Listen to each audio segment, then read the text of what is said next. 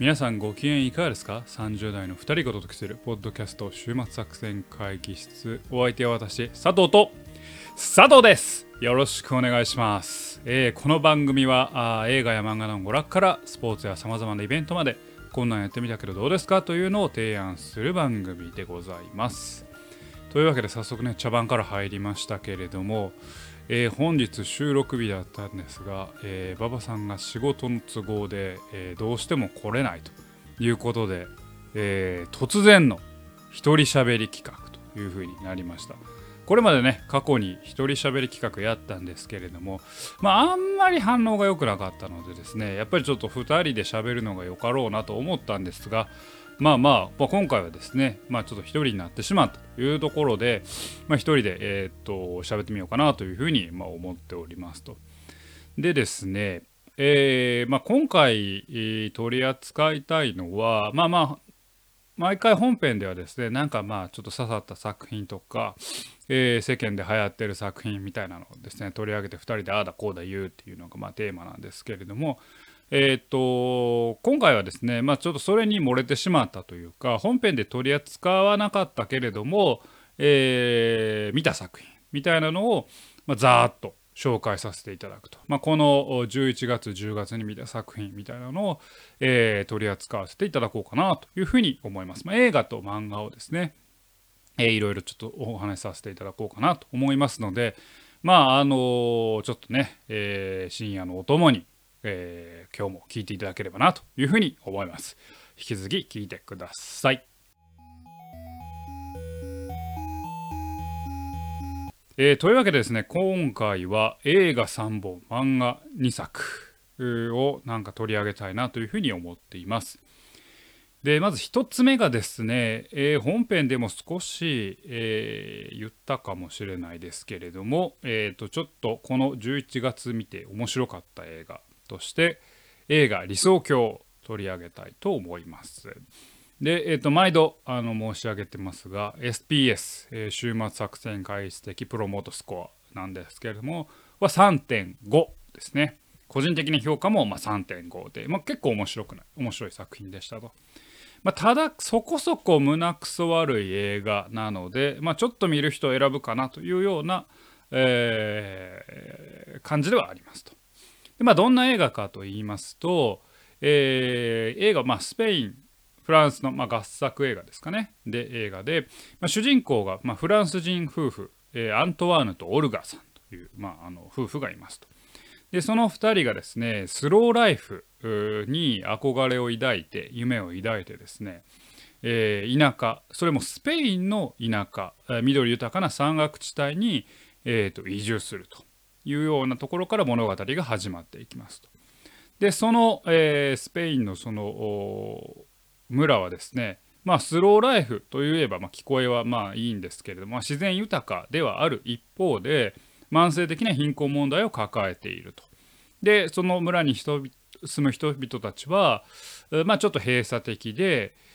かつその貧困問題に対してそれを解決するための風力発電をどうにかして導入したいという、思いを抱いていたと。ただ一方でそのフランス人夫婦移住してきたアントワンとオルガは、いやスローライフを求めてきたのにというところで、その夫婦と、村人たち、従来から住む村人たちの、意見が対立して、そこに生まれる悲劇、を描いていくというような作品でございます。でですね、この作品はですね、東京映画祭、東京国際映画祭の、グランプリを取って、最優秀監督賞、最優秀主演男優賞も受賞したというような作品ですね。で、この感想なんですけれども、申し上げた通りですね、悲劇です。で、現実に起こったことを、モチーフにして描いている作品で、なんですけれども、あんまりですね、このホームページとかには都会対田舎みたいなことを書いているんですけれども、移住してきた都会人、ある種の知識人でもあるアントワーヌとオルガ夫婦が、やはり閉鎖的な村で、ある種の嫌がらせを受けたり、していくと。でそこに生まれてくる悲劇なんですけれども、まあもうテーマはですね結構、分かりやすくてですね、まあうまくその政治というか朝廷っていうのが、まあ、機能しないと、まあ、その人間の利害対立が最終的な悲劇を生んでしまうという、まあある種ね今起きている戦争などにもつながるような、まあ、根幹の、まあ、人の争いというところが、まあ、描かれていくのかなというような作品でございますと。で作中でですね、アントワーヌとオルガ夫婦に、まあ、非常に嫌がらせをする兄弟っていうのが、まあ、出てくるんですけれども、まあ、その兄弟っていうのは超、まあ、卑劣で、まあ、嫌な兄弟、まあ、なんですよね。ただじゃあ夫婦そのアントワーヌとオルガの主張が、まあ、守備一貫正しかったかというとそこは疑問が残るわけで。やっぱりこう多面的に見るっていう視点が結構必要になる映画かなと思います。それが象徴的に描かれるのが、まあ、多分やっぱ冒頭のシーンですね。その冒頭のシーン、ある動物をですね、まあちょっと、殺すというか、シーンがあるんですけれども、そこがですね、作中のある場面と非常にオーバーラップしていると。でここで視点を変えてみるとですね、主人公ら自身がその獣であるということも結構示唆されていたり、主人公つまりアントワーヌ夫婦がですね、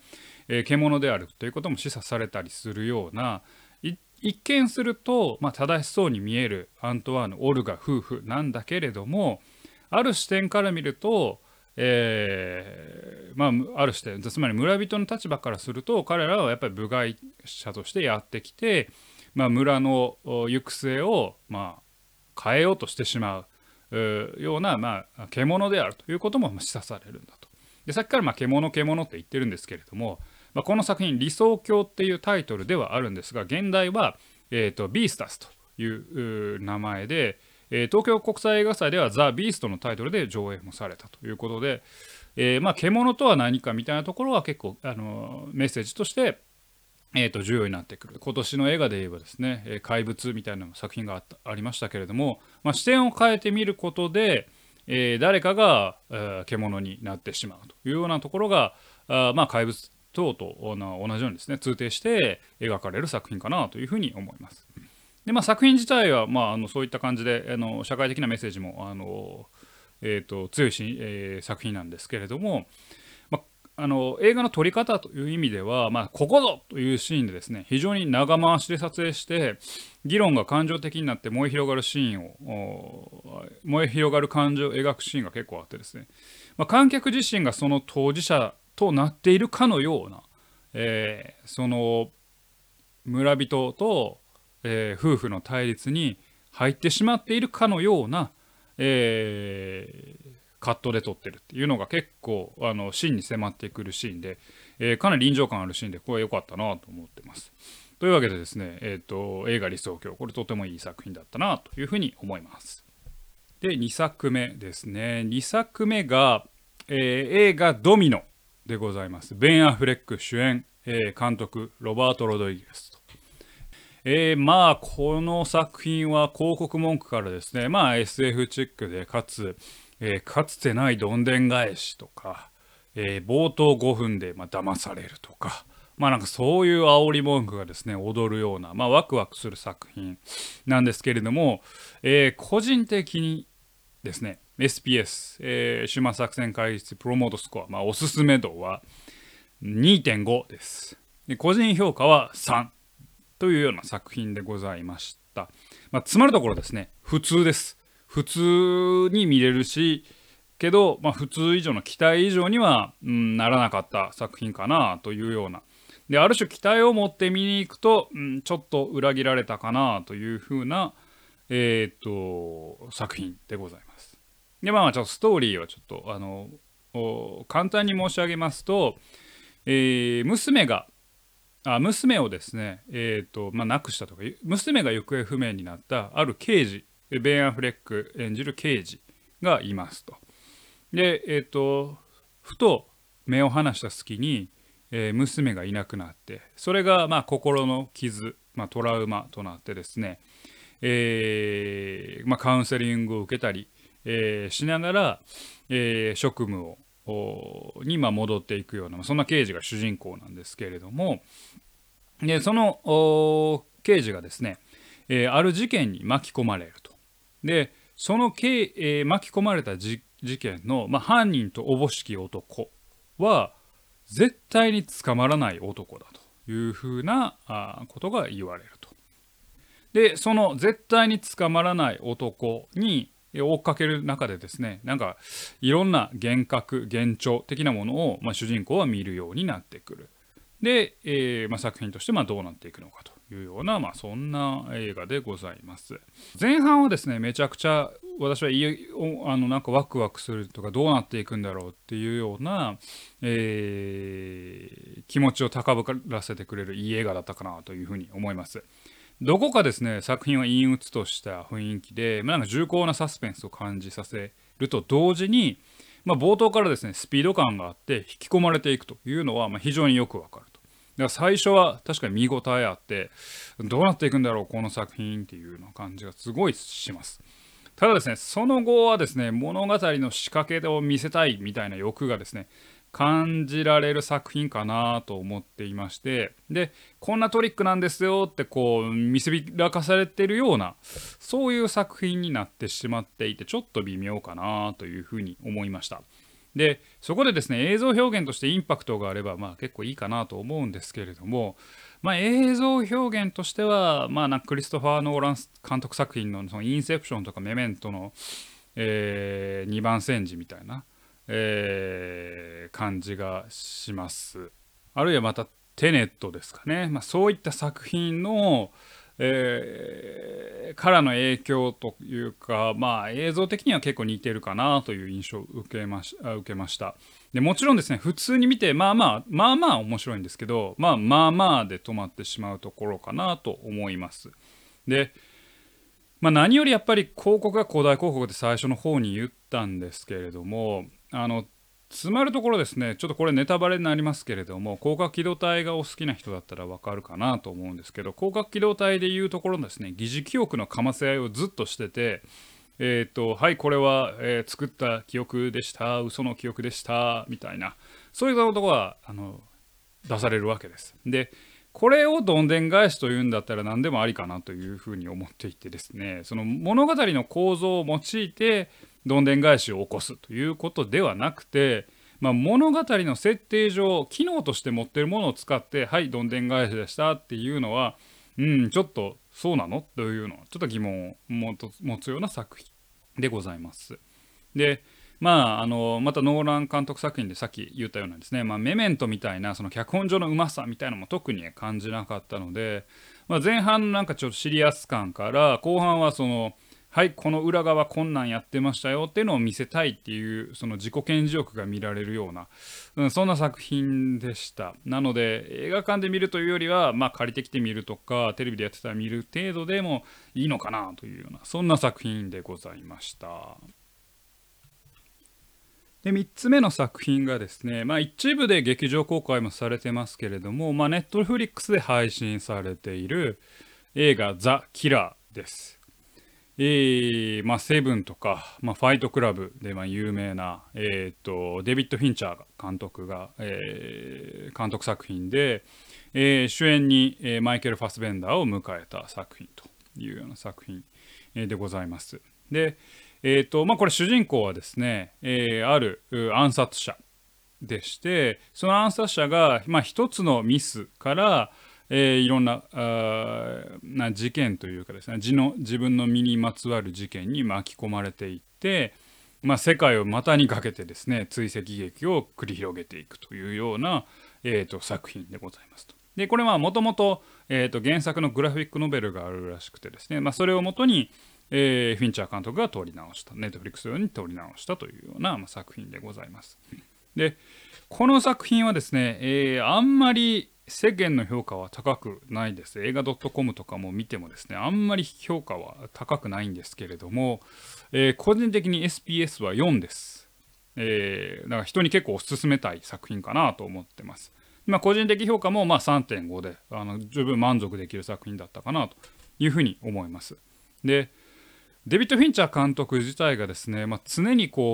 ある種の人間ドラマを描いているというような監督かなと思っています。で、セブンとかファイトクラブはそのオチみたいなところにちょっと注目されがちなのかなと思う一方でですね、監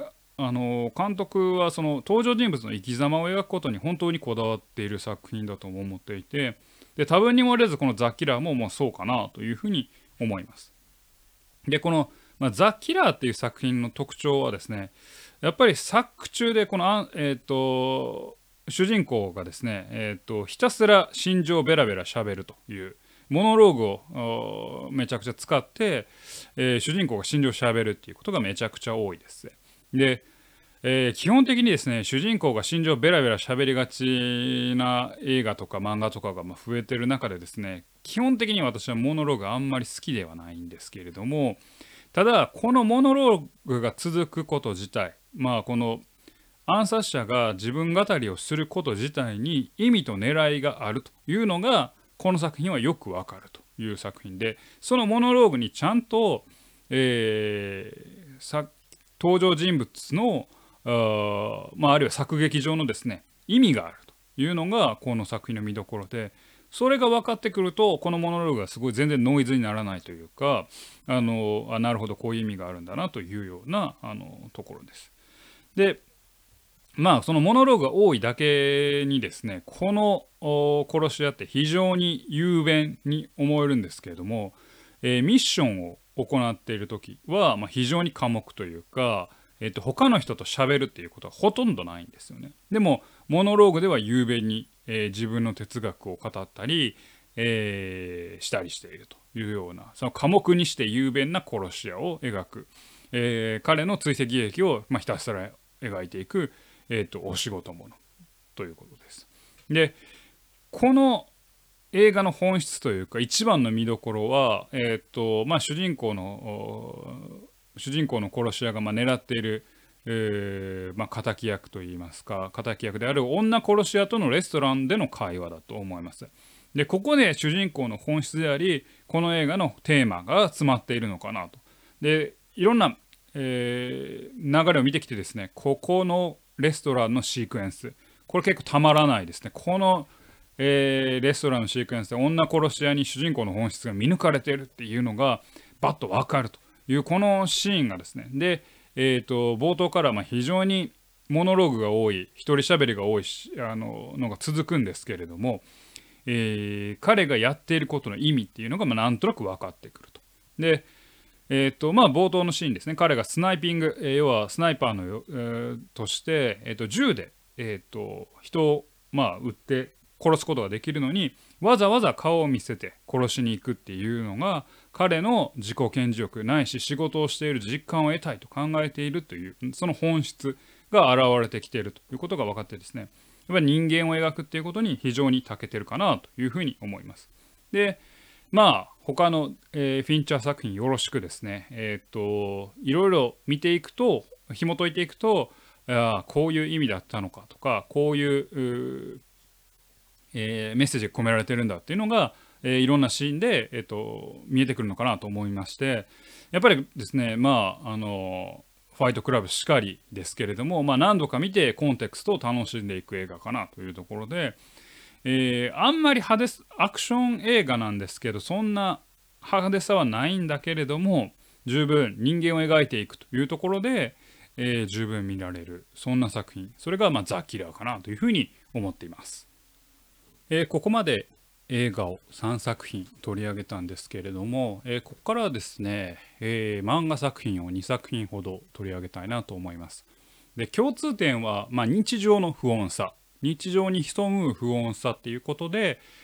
この10月11月あたりに読んだ作品で興味を引いたですね、作品をちょっと取り上げたいなと思います。で1つ目が、今マガジンポケットですかねで連載されている、漫画「アブノーマル」でございます。原作が川上大和先生で、作画が泰順先生というこのお二方でやられている作品で、ございますと。で SPS はですね4ですかね、人に結構進めてみてどういう感想を持つのかなっていうのをちょっと進めてみたいなというような作品で、ございますと。でこの作品、どんな作品かと申しますと、主人公がアウ・エイコさんですかね、29歳の、独身彼氏なしというような、女性ですと。で、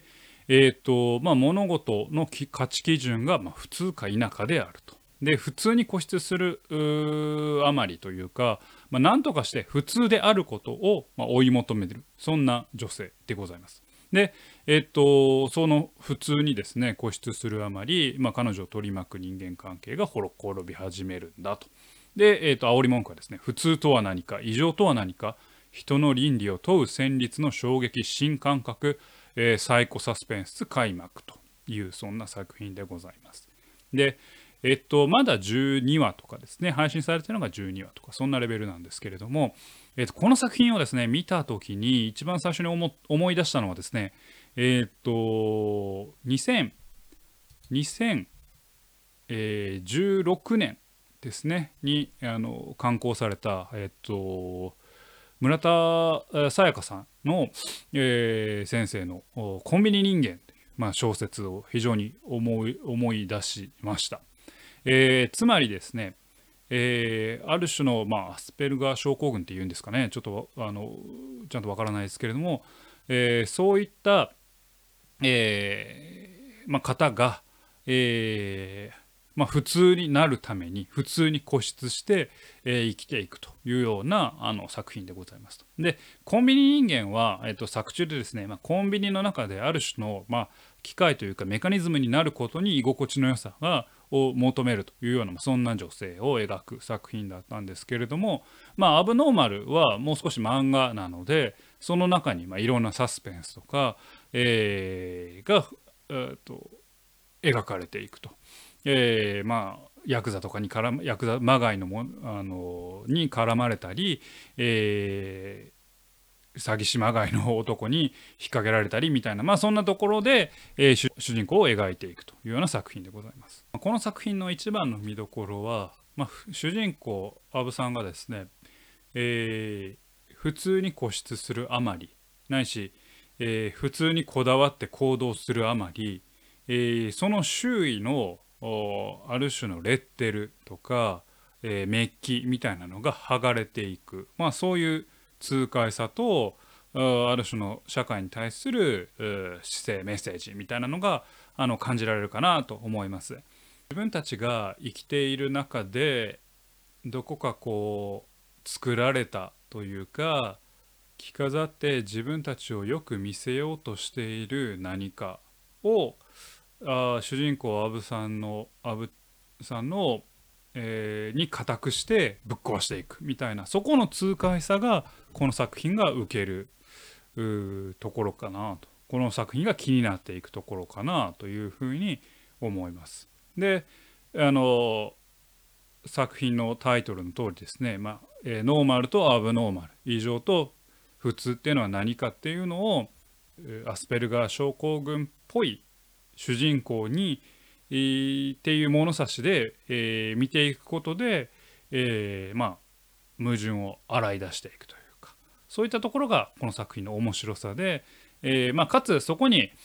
サスペンス要素を足しているので、続きがどうなる気になる、どうなるんだろうっていうのが気になっていく、そんな作品かなというふうに思います。なので、まだ、期間1巻とかってそんなレベルなので全然追いつける作品なので、ぜひね読んでいただきたい作品の一つかなというふうに思っています。で2作品目がモーニング2で連載されている漫画「子供泥棒」でございます。作者が山吹さんという方で、この子供泥棒でデビューされたようですね。で、これも SPS4 作品でもぜひ読んでいただきたい作品かなというふうに思っています。で、この煽り文句がですね、不穏系ほのぼのコメディ開幕ということで、不穏系ほのぼのという、一見食い合わせの悪いものを混ぜていくんだっていう、このポッドキャストでもですね紹介するもの、一見食い合わせ悪いものを混ぜていくんだっていう言葉をですね何度も使ってるような気がするんですけれども、まあ、最近の流行りなのかもしれないですね。全く逆のエッセンスみたいなものを入れて、作品に、形作っていくみたいなところがあって、まあ、この作品も多分に漏れずそういったところを、まあ描いていくその作品でございます。で、作品の内容に関して述べていきますと、ある泥棒がですね幸せな一家に入ろうとすると。で、泥棒がその入ろうと、まあ、おっさんの泥棒がですね入ろうとするんですけれども、足を滑らせて、落ちてしまうと。その家から落ちてしまうと。でそこにたまたまその一家の、娘、小学校1年生とかそんなだったと思いますけれどもがいて。でその一人娘の、まあ、娘みのりちゃんっていうんですけども、みのりちゃんと泥棒が、上から落ちてきた泥棒がぶつかってしまうと。でそうすると、その泥棒とみのりちゃんの体が入れ替わってしまうというような入れ替わりものですと。で、娘と泥棒のその精神がですね入れ替わったものなんで、まあその泥棒ちょびひげのおっさんなんですけれども、そのおっさんの中に娘の、まあ、魂というか精神があって、娘の体の中にその泥棒の精神があるというような状態で、まあどうなっていくんだというような、まあ、そんな作品でございますと。でまずこの作品のうまいところは、娘と泥棒の入れ替わりっていうのがやっぱりテクニック的にうまいなと思いました。アイデアとしてすごいうまいなと思いました。泥棒の体の中に娘の精神があるので、両親としてはその泥棒を捕らえたとて、警察に突き出すこともできないと。まずは、まあ、娘の精神が入っているということからも泥棒と、まあ、家にかくまってですねその両親と、泥棒の精神が入った娘みのりの体と、みのりの精神が入った泥棒と、この4人でなんとか暮らしていかなければいけないと。でここにも2つのミッションがあるわけで、泥棒と娘が入れ替わってるっていうことを世間にバレてはいけないし、警察にバレると、泥棒が捕まる、つまりは娘が捕らわれてしまうというようなフックで、かつそもそも体の入れ替わりをどうやってなぜ起きてそれをどうやったら戻すことができるのかっていうような物語の、駆動員となる、もの、この2つをうまく合わせ持ってるのが、物語がどうなっていくんだろうっていうようなその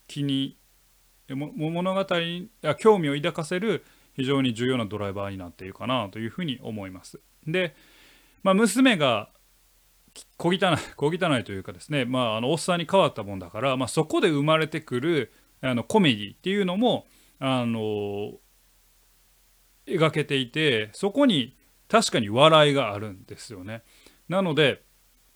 大きい物語のドライバーとしてのサスペンスミステリー的な要素に加えて、突然娘がおっさんになって、おっさんのような、顔で可愛い振る舞いをしてしまうっていうののコメディ要素、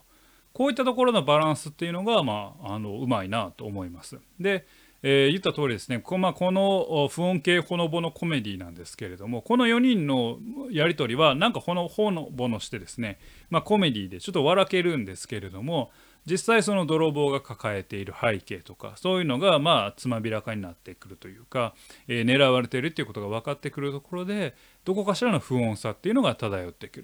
る。泥棒を本当は警察に一刻も早く突き渡したい、でもその心の中にはその精神は娘であるっていうその矛盾、そして泥棒に迫ってくる、なんかミステリーっていうのが相まってですね、その不穏さが、コメディの中に潜む、ほのぼの中に潜む不穏さ、このバランス感覚、とても先が気になるそんな作品かなというふうに思います。これもですねまだ数話しか公開されていないので全然追いつける作品かなと思いますので、ぜひ読んでいただくとねいいのかなというふうに思います。というわけでですね、今日はですね一人喋りでこう喋ってきましたけれども、映画3作品、そして漫画2作品をお話ししてまいりました。どの作品もですね、ちょっと映画は、そろそろ公開を終えている作品もあるかなとも思うんですけれども、全然漫画だったら追いつけたり、まだ劇場公開している作品も多い、Netflix でやってるザキラは全然いつでも見れますので、作品を見ていただければなというふうに思います。というわけで今回紹介してましたのは、佐藤が、10月11月に見た映画漫画作品でございました。気になる作品があれば見てみてください。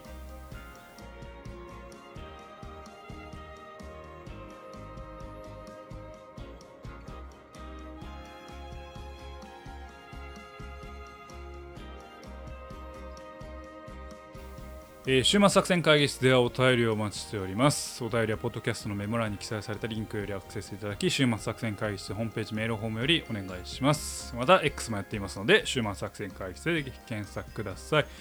お便りは X にいただいても結構でございます。ということで今日は馬場さん不在でですね、一人喋りで語ってきましたけれども、